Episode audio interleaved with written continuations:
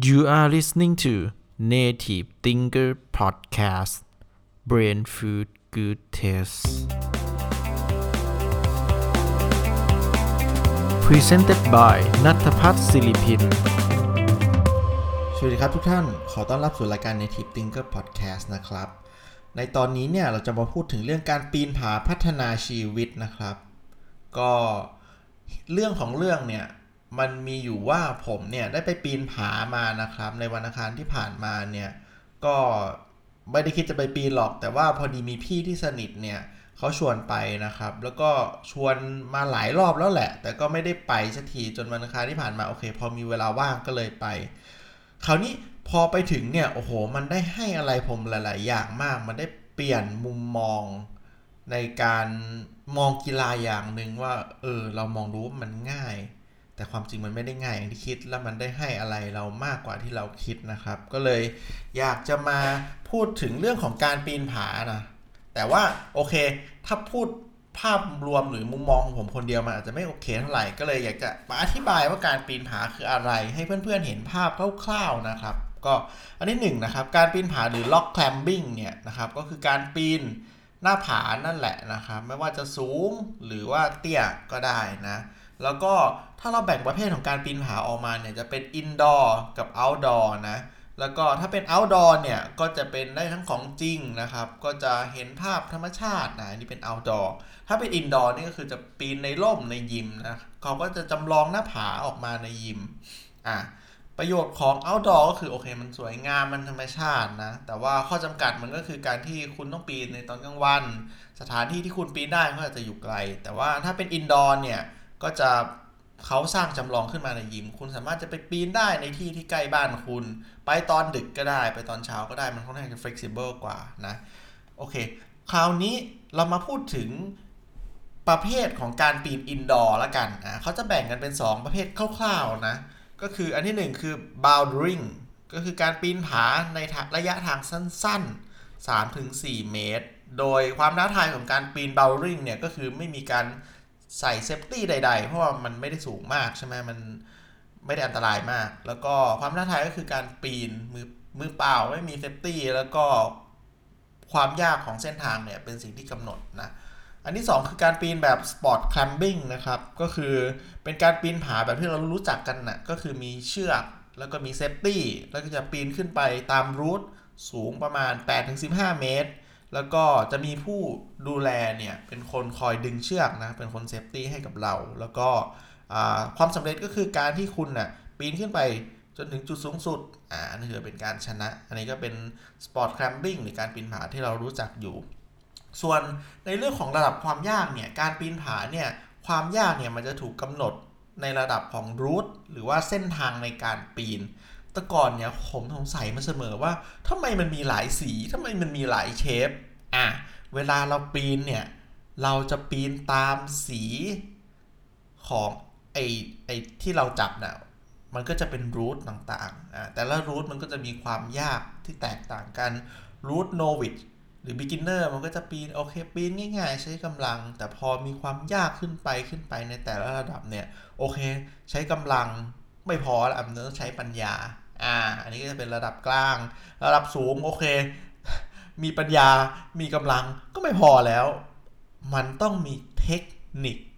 อ่า มันก็ในแต่ละระดับความยากมันก็จะมีสิ่งที่เราต้องใช้ที่แตกต่างกัน ก็ถือว่า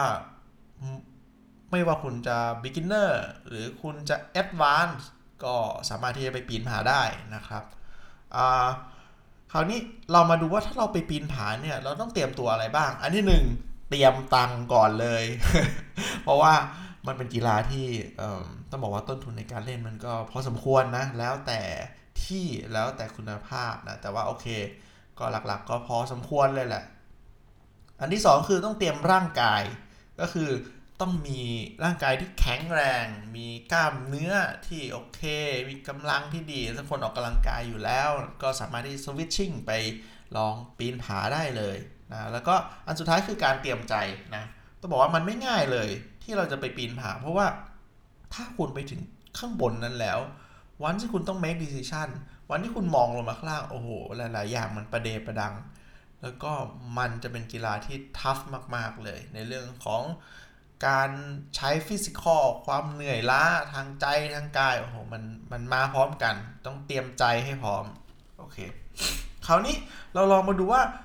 การปีนผาเนี่ยควรจะไปกี่คน ต้องบอกก่อนเลยว่าจริง ๆ กีฬาปีนผาเนี่ยเป็นกีฬาสังคมนะ โดยผมได้คอมเมนต์ว่าเราควรจะไปหลาย ๆ คน มันมีคนให้กำลังใจ การมีคน support มีคนคอยชี้แนะ แต่ว่าถ้าเรามามองเป็นมินิมัมรีควอร e เมนต์นะครับสำหรับ sport climbing หรือปีนสูงๆเนี่ย 8-15เมตรเนี่ยต้องไป 2 คน คนหนึ่งปีนคนหนึ่ง safety ส่วน bouldering เนี่ยที่ไม่มีเป็นเป็นไม่มี safety อะไรที่มันปีนสั้นๆเนี่ยไป1คนก็ได้นะ แล้วก็หาโค้ชมาไกด์ก็ได้อะคราวนี้เรามาลองมาดูประโยชน์ของการปีนผาดูนะครับ การปีนผาเนี่ยอันที่1เนี่ยผมคิดว่าประโยชน์ของการปีนผาคือ เราสามารถที่จะลดน้ำหนักเผาผลาญแคลอรี่ได้นะ โดยที่ไม่ต้องไปวิ่งหรือ whatever เพราะว่าเหงื่อไหลเป็นน้ำเลยคือโคตรเหนื่อย ดังนั้นมันเผาผลาญแคลอรี่ได้แน่นอนนะครับ อันที่ 2 คือเพิ่มความยืดหยุ่นในร่างกายโอ้โห แต่ละท่าแต่ละมุมที่ต้องยืดที่ต้องมันเพิ่มความยืดหยุ่นแน่นอน นี่ยังไม่นับท่าแบบพิสดารที่ใช้เทคนิคต่างๆ ที่ใช้อาศัยความยืดหยุ่นมันก็เป็นการฝึกฝนความยืดหยุ่นของร่างกาย อันนี้คืออันที่ 2 อันที่ 3 คือสร้างมวลกล้ามเนื้อที่แข็งแรง ทั้งขา แขนและลำตัว forget about fitness ไปได้เลย เพราะว่าโหมันใช้ทุกส่วนจริง ๆ และต้องบอกว่าการปีนผาเนี่ยกล้ามเนื้อบางส่วนที่ไม่ค่อยได้ใช้หรือไม่ค่อยได้เสริมสร้างภายในฟิตเนส มันก็ใช้กล้ามเนื้อมือ อุ้งมือ forearm เนี่ยปกติเราไม่ค่อยได้เล่นหรอกในฟิตเนส แต่ว่าโหมันใช้ อันนี้คือมันเป็นการออกกำลังกายที่ให้มวลกล้ามเนื้อทางร่างกายให้ balance ที่ดีมากนะครับ อันที่ 4 คือมันฝึกสมาธิและการแก้ไขปัญหาเฉพาะหน้า ณ ถึงจุดๆนั้นคือคุณ take control your life ทั้งหมด ณ จุดนั้นมันไม่มีใครมาช่วยคุณ อนาคตของคุณการเดินทางขึ้นไปของคุณมันอยู่ที่การตัดสินใจของคุณ คุณต้องมีสติ และผมคิดว่ามันเป็นกีฬาที่ทำให้เราได้ฝึกสติสมาธิได้ดีมากๆ และสุดท้ายคือ ฝึกปัญญานะครับ เพราะว่า มันไม่สามารถดุยมันไม่สามารถแรนดอมได้อะตอนแรกผมคิดเออปีนปีนไป มันปีนไม่ได้เว้ยคือมันต้องคิดทุกท่าทุกสเต็ปตั้งแต่ก่อนคุณปีนแล้ว ซึ่งมันจะมีเทคนิคเหมือนตอนที่ผมเรียนดนตรีเขาเรียกว่า my castle ก็คือเราฝึกเราจินตนาการว่าเราปีน จนจบตั้งแต่เราก่อนเราปีน มันเป็นเทคนิคที่ดีมากๆแล้วเราสามารถ ฝึกฝนเทคนิคนี้จากการปีนผาและสามารถที่ adapt เทคนิคนี้เนี่ยกับชีวิตประจำวันในหลาย ๆ งานได้ เช่นที่งานที่ทำหรือสิ่งที่ต้องพูดหรือนู่นนี่นั่นผมว่ามันมีประโยชน์มาก ๆ กับการฝึก My Castle นะครับ ก็อันนี้ก็คือภาพรวมที่ได้จากการไปปีนผาครั้งแรก แล้วก็ผมก็คิดว่าเออผมชอบกีฬานี้มาก ๆ แล้วก็หลงรักมันมาก ๆ นะครับ ก็ อาจจะต้องหาเวลาช่วง weekend สักอาทิตย์ละวัน 2 วันไปปีนนะครับ เพราะว่ายังไงเราก็เข้าฟิตเนสอยู่แล้วเนาะแต่ว่าเออคุณ switching จากการอยู่ในยิมวิ่งเบื่อเบื่อยก weight ไปปีนผาดูก็จะได้ประโยชน์ได้สังคมได้หลาย ๆ อย่างที่คุณอาจจะคาดไม่ถึง แล้วก็หวังว่าเพื่อน ๆ เนี่ยสำหรับใครที่สนใจเนี่ยก็สามารถที่จะ search ในอินเทอร์เน็ตได้เลย เพราะว่า รอบกรุงเทพมหานครของเราเนี่ยหรือว่าเชียงใหม่ก็ตามเนี่ยมียิมในการปีนผานะครับ ที่เยอะมากนะครับ ในราคาที่หลากหลายก็หวังว่า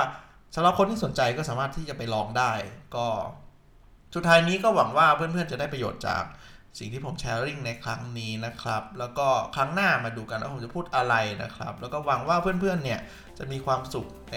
ทุกๆวันของชีวิตนะครับ ขอบคุณครับ